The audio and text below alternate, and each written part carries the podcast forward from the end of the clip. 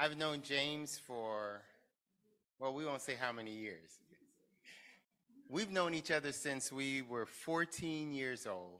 There are very few friends that we have in our life that have traveled with us that long.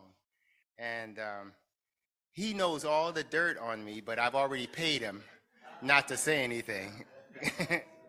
uh, we played on the tennis team together at Dorsey High School, and then he went off to USC, and I went to Loyola. And um, I would go over his house and visit him and his mom and his sister. And he'll say that he won the matches against me, but I'm your pastor, so believe me.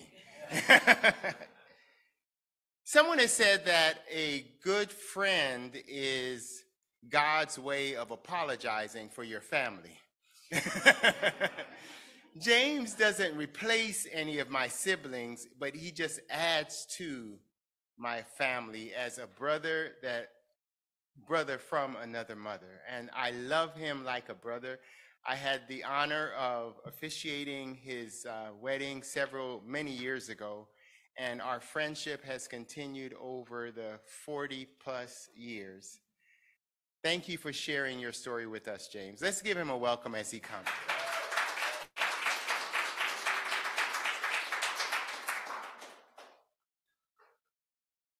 Hello, I would like to say welcome to the Bethel Luther Church community. It's so nice to be here. It's nice to see the people who are alive. It's nice to see real people because that's where I usually come when I have a meeting. I'm talking about compulsive gambling and alcoholism. But the key is, I like seeing your smiles. I like hearing you um, sing. And the song "Mercy" just before I came on was just right on, right on time, because that's what I want to share with you: a story of mercy. And continuing, I want to say that I am very happy that the, I was invited here, and I want to give permission to record this testimony. Okay, first of all, I'll just start off with a little honesty. Yes, I used to be tennis, um, Kenneth, Pastor Kenneth, KD, um, in tennis all the time. he would win the first set um, 6-0, and then I'll come back and win the next set, and then we have to go to a 7-6 tiebreaker in the third set because I refuse to give up. but it, it, didn't matter who won. It's just as long as we went three sets and the last set was six six, and we had to go to a tiebreaker. That's all I wanted. Well, let's start off with a little honesty. Um, 24 years ago, I was at my wits' end, and I I was a compulsive gambler and an alcoholic. Where did it start? When I was young, when I knew Kenneth. When I was 14, I used to um, handicap the horses daily from the daily racing forms and give my sheets to my father every morning. And so it, it started off as something that was not harmful, you know, but over time, let's fast forward um, 21 years, I had progressed to being compulsively addicted to gambling on a daily basis. And also I had picked up drinking also, because I used to I used to be the bartender at my mom and dad's parties, and I would make everybody's drink too strong and then I would have to collect all the drinks up, and I would drink the leftovers. And I just, you know, I didn't see any harm in that because I liked the effect. But what I found when I had to change is um, I didn't know how to change. And so where it started was with honesty. Being honest to myself that something needed to change, period. So what did I do? I, I went to a counselor. I went to a chemical dependency recovery program. And then I also went to a 12 step program. Uh, it took a while. Uh, I went to gambling first because I knew that was a problem. But it only took 27 additional days of not gambling that I realized I had to stop drinking. And so I have two sobriety dates. One is March 5th, 1999, for gambling and April Fool's Day, 1999. so every April Fool's Day, I celebrate and say, Can you believe James has not had a drink? Because that is the biggest April Fool's. but going on, honesty. The honesty started when I decided to change. It was very difficult because when I saw the 12 step program, it said you had to turn your will and your life over to the care of God. And at that point, I felt that I had been abandoned. But that's just how I felt at that time. What I realized as time progressed, I didn't have to believe that the program would work because I didn't agree with all 12 of the steps. But there were parts of them I, I said, well, I might as well try. And the thing that I found was um, the guy that ended up being my sponsor, he told me, you don't have to believe, you just have to be willing. And, and that was the most important part of my recovery, the willingness to do something different. He said, when you, your feelings come up and you think you should go this direction, I need you to go the other direction, 180 degrees. Do the complete opposite. And in some cases, do not do anything at all. Defer a decision. And um, that was very, that took a lot of open mindedness because I had to open my mind to another way of thinking. And then I had to realize that the compulsion to drink and gamble was not going away, that I would have to deal with it on a daily basis and have to stop daily.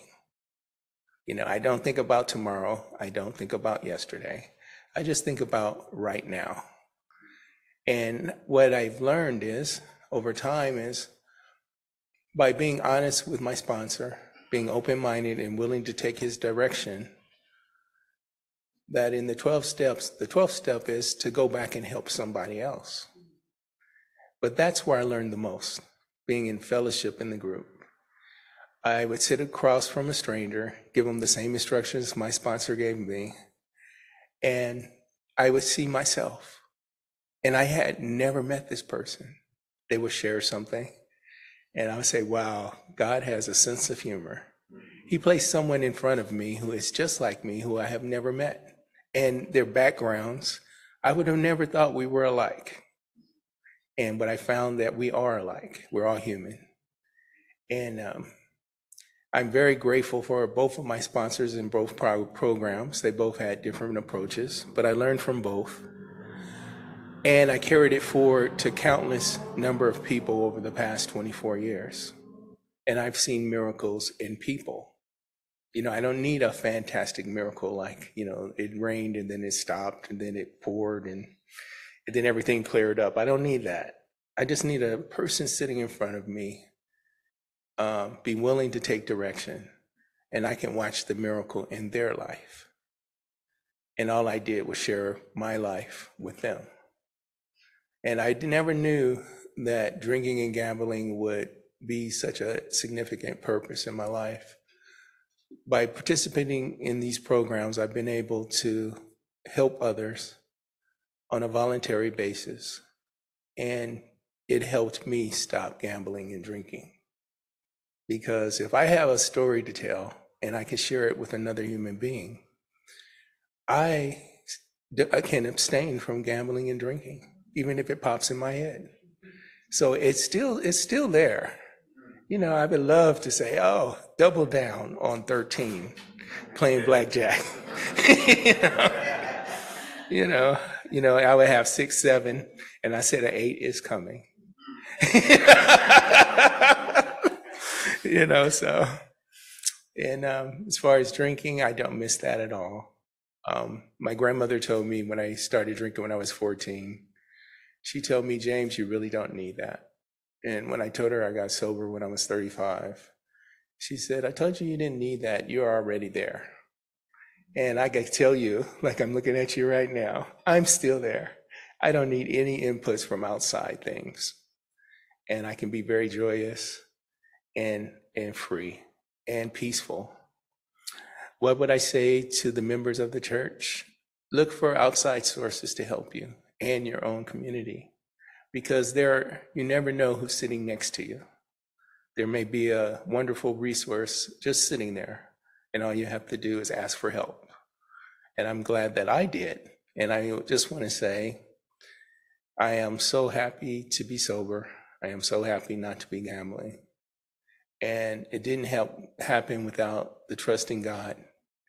But I didn't believe at first. It- I was only willing, and I just want to say that's how it worked. And so I'm open for any questions from the community, if you have any. I'll start, James. Okay. They often say that persons with um, addictions have to hit rock bottom. How would you describe your rock bottom? Uh, my rock bottom, um, what it was, um, my house was in foreclosure. I had the money to get it out of foreclosure, but I needed some money extra. I needed some money after I wanted to pay them. I wanted something extra, and I went and lost all of that money. I went to my grandparents. They gave me the money again, but they gave me a check written out to me. And then I lost that money. And that was the bottom because now I had to create another story. I like to call my lies stories because because my lies I had to believe them in order to continue. And so I made up something and I told my grandfather, well, granddad, I I didn't tell him what I did. I just told him that they needed another uh, additional monies, but I needed a, a cashier's check this time. and because at that point, my mortgage did not take anything but cash or cashier's checks from me. They didn't take any other type of instruments. And um, that was okay with me, but he agreed. But many years later, when I had I had to make amends to my grandparents, and I just told them that due to my gambling, that's why I was so short of money. But that was sometime later. But my sponsor told me I don't have to tell details, just don't take those actions further on. And so I never had to ask my grandparents for anything else at that time. And when I got a car shortly after, he said, Dang, James got a car and he didn't ask me for anything. That was what my granddad said.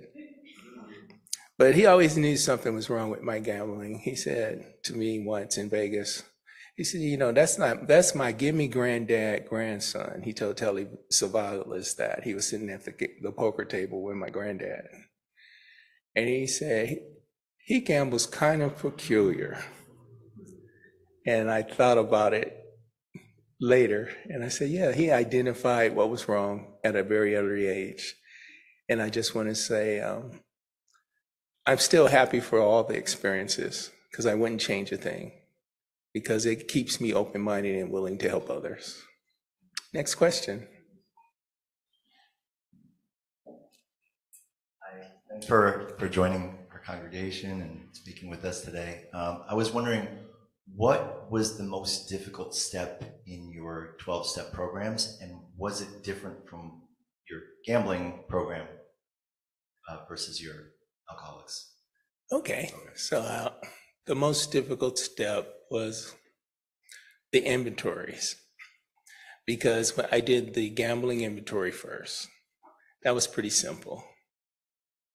The emotions that came up, you know, I talked about handicapping the horses, like I shared earlier, for my father when I was like 13, 14 years old, just giving them a sheet on a daily basis. That was easy. But um, there were parts of my recovery that was different in alcohol, in, alcoholism. That even though I wrote about the same time period, there were other issues that weren't written about when I did the gambling story. Because I thought about things that weren't associated with gambling, but they were happening at, at the same time.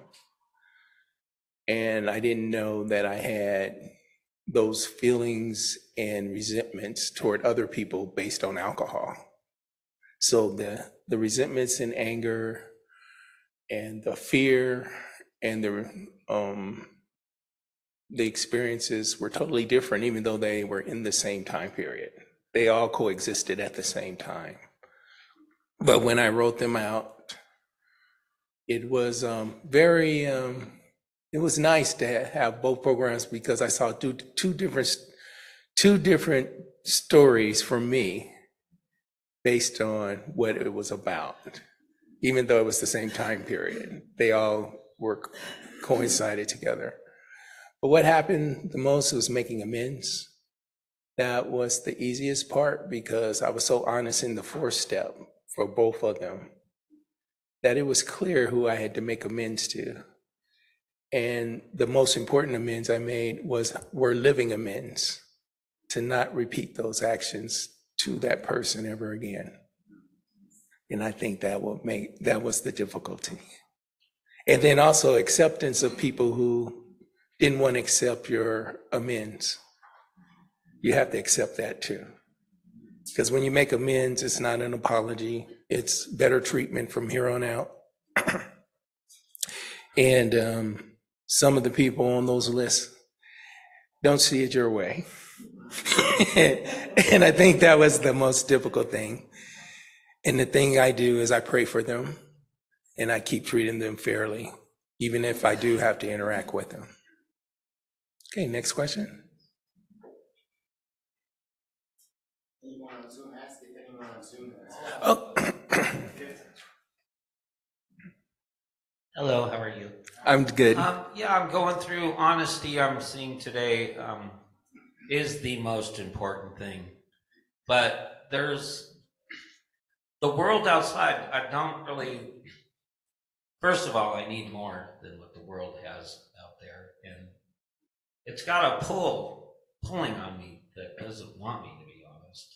And um, I don't know if I want to be honest out there with the way things are, so I'm practicing on being honest every day. But there's a part of me that doesn't want to be honest, that wants to reject the truth, wants to be in denial. And I think I'm, it's a defense mechanism against what I'm up against out there. And um, I do, I need God, then I just can't seem to find God out there when you come into places like this. So, yes, thank you for having me here at your place. It's wonderful. Thank you. Okay, and I just want to add one more thing. Um, honesty with your sponsor is most important, but honesty about things that will harm yourself or others in your family is not what we do. Because except you, you, you don't do that, except to do so when it would harm yourself or others. But sharing that with a sponsor is not going to harm yourself or others.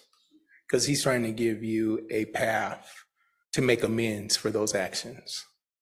So I don't say go out there and be honest about everything with everybody. You know, you select from your direction what to do with the others because what you do is you take the instructions you've been given to treat them differently. And they don't need to know all of your secrets. Is there anyone in Zoom who would like to ask a question? Hi, my name Hello, is. Steph. I can't hear you. Oh, you can't hear me? Oh, I can hear you now. Okay. Um, James, thank you so much for just sharing your experience, strength, and hope, and you know, modeling honesty for us as well too, and being what I like to call vulnerageous. And um, I've had a lot of people in my life who have been um, who've suffered from addiction, and I am in the other companion program, Al Anon, for 22 years, and realized that as a family, dis-ease, it is, you know, it aff- affected me every bit as much as my loved ones. And one of the things I would love to hear from you would be um, what your relationship was like with God before you entered um, recovery and having experienced recovery, what's your relationship with God today? Good question. And I, I am too, I'm also a codependent also. So not only am I a, a gambler and um, a drinker, I'm also codependent. I like to care for others and try to tell them what to do. but I, I found I have no power over that either. But um, to tell um, my relationship with God, I, I'm Christian. I was baptized. I grew up as a Christian belief.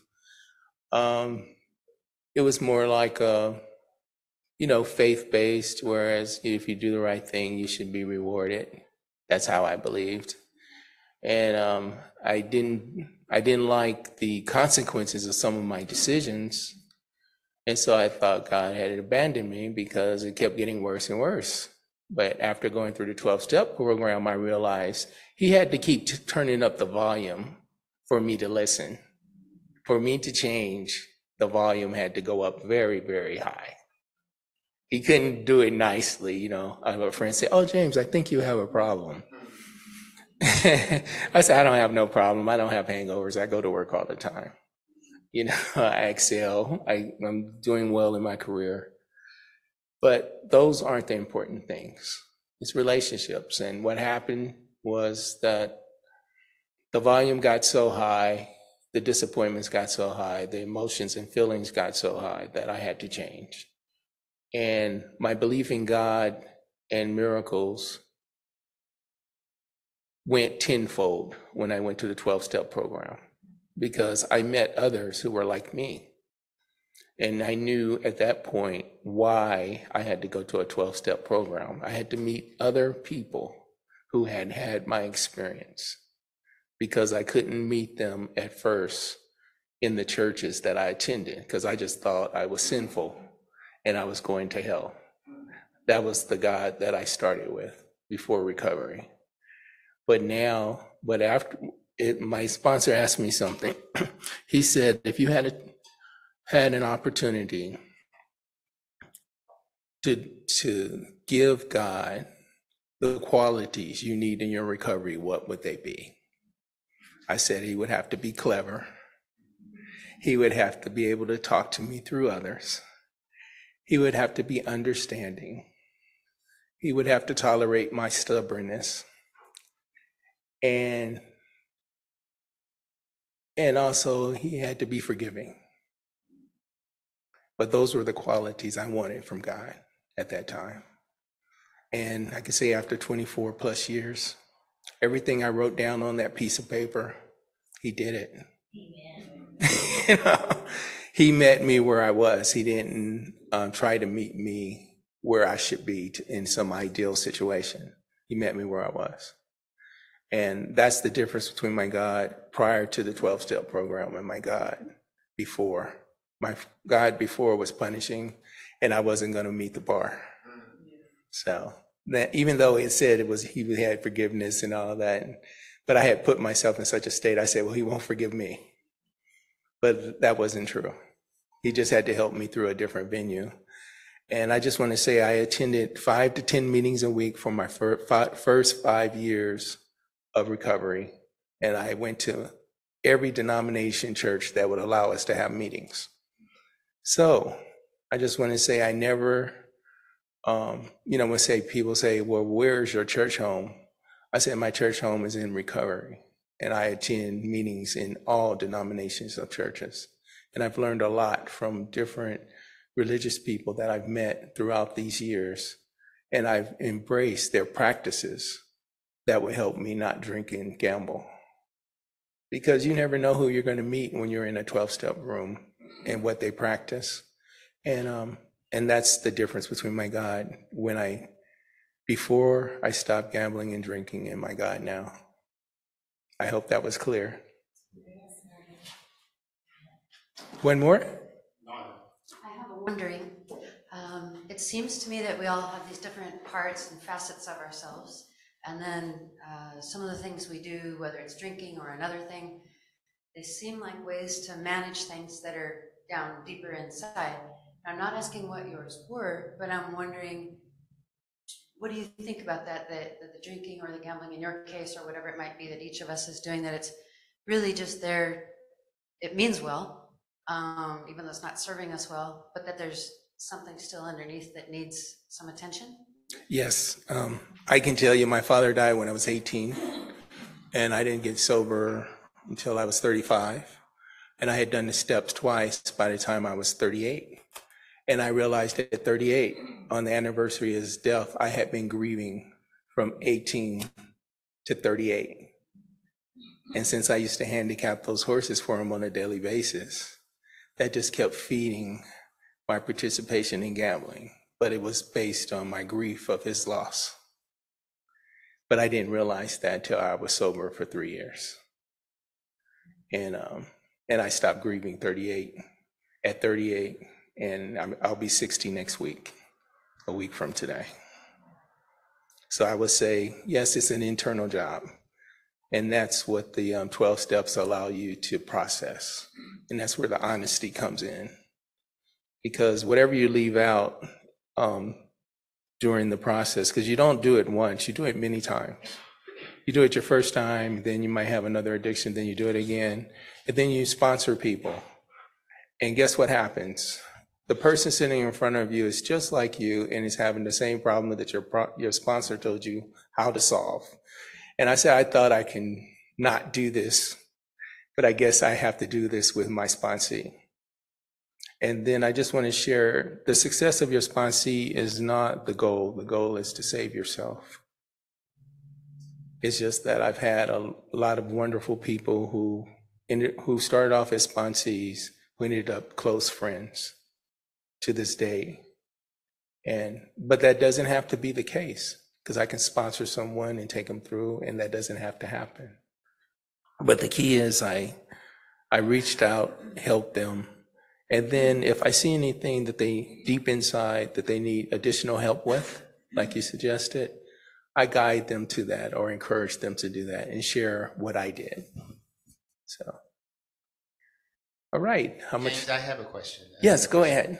Uh, I read an article several years ago about lessons that the church can learn from AA. If you were to write an article like that, what would you say in that article? Embrace everyone who wa- walks through the door. Have 12 step meetings in your church at a low cost, but make sure that it's not free. Make sure the members uh, are self supporting through their own contributions. Because if they're willing to show up, make the coffee, put money in there to maintain the room, the meeting room, that means they're committed to, to recovery. And that's what I would say because um, I've always went when I went to church as a young man. I always thought um, that God was a condemning God and He was gonna throw me to brimstone and you know in fire. But that's not the case. I know He's forgiving and loving, and I would say to the church, embrace everyone who comes in. There's many. Um, there's mental factors. There's mental illness you know, a lot of people might have a combination of all three, you know, addiction and mental illness. But what you do is you stop one so the others can be identified. Like in my case, I stopped gambling first. And in 27 days, I knew I was an alcoholic because I went to a new bar after every meeting I went to for 27 days. and ended up at the casino you know, and and uh, I called. My friend was there, and he said, "Where have you been?" I said, "I've been at meetings, and I want to get my 30 day 30 day coin." He said, "Well, you're going to watch me tonight," and I did, and I didn't gamble that night because of him. That why did I believe him? Because he was a fellow gambler just like me, and he told me that on many occasions. And so uh, I saw him 13 years later in Del Taco. I was in the drive-through. And I had to go tell him, I said, you know, you saved me that night. You know, I didn't gamble that night and I you had many years of sobriety by that time. And I just wanted to say thank you. And I and that's how it works. You never know who's there. And I would say to the church home, embrace your fellows, do your best to guide them to outside resources. And then also invite them to be fellowship with you and just pray for them. That's what I would say. Go ahead. to not believe. Um, I never offended everybody. I was able to be really polite and courteous. Uh, now the honest, the honest I can get is uh, believing in Jesus. And out there in the world, I am always am offending people if I say Jesus. Now, honestly, that I believe in Jesus, I'm offending people all the time. They're getting very upset um, if I say the name, and um, they can react, be very rude to me, and um, very displeased and not happy with me if I say the name. And the honest, my, the God's honest truth is I believe in Jesus. It's safe to say it in here. But out there in the real world, I keep running into this problem. Any ideas what's going on or what I should, how I should feel? Well, how we handle it in the 12 step program, we use higher power and let that be enough. Because you have to look at the venue you're speaking at and use the language that's comfortable for your venue. And that's how we do it. Because you, you can fellowship with your fellow Christians and you can speak it out loud, but in some venues you have to edit yourself. And that's what I would advise. Well, and that's what I've learned to do. I'll put it that way. That's what I practice. All right, thank you all.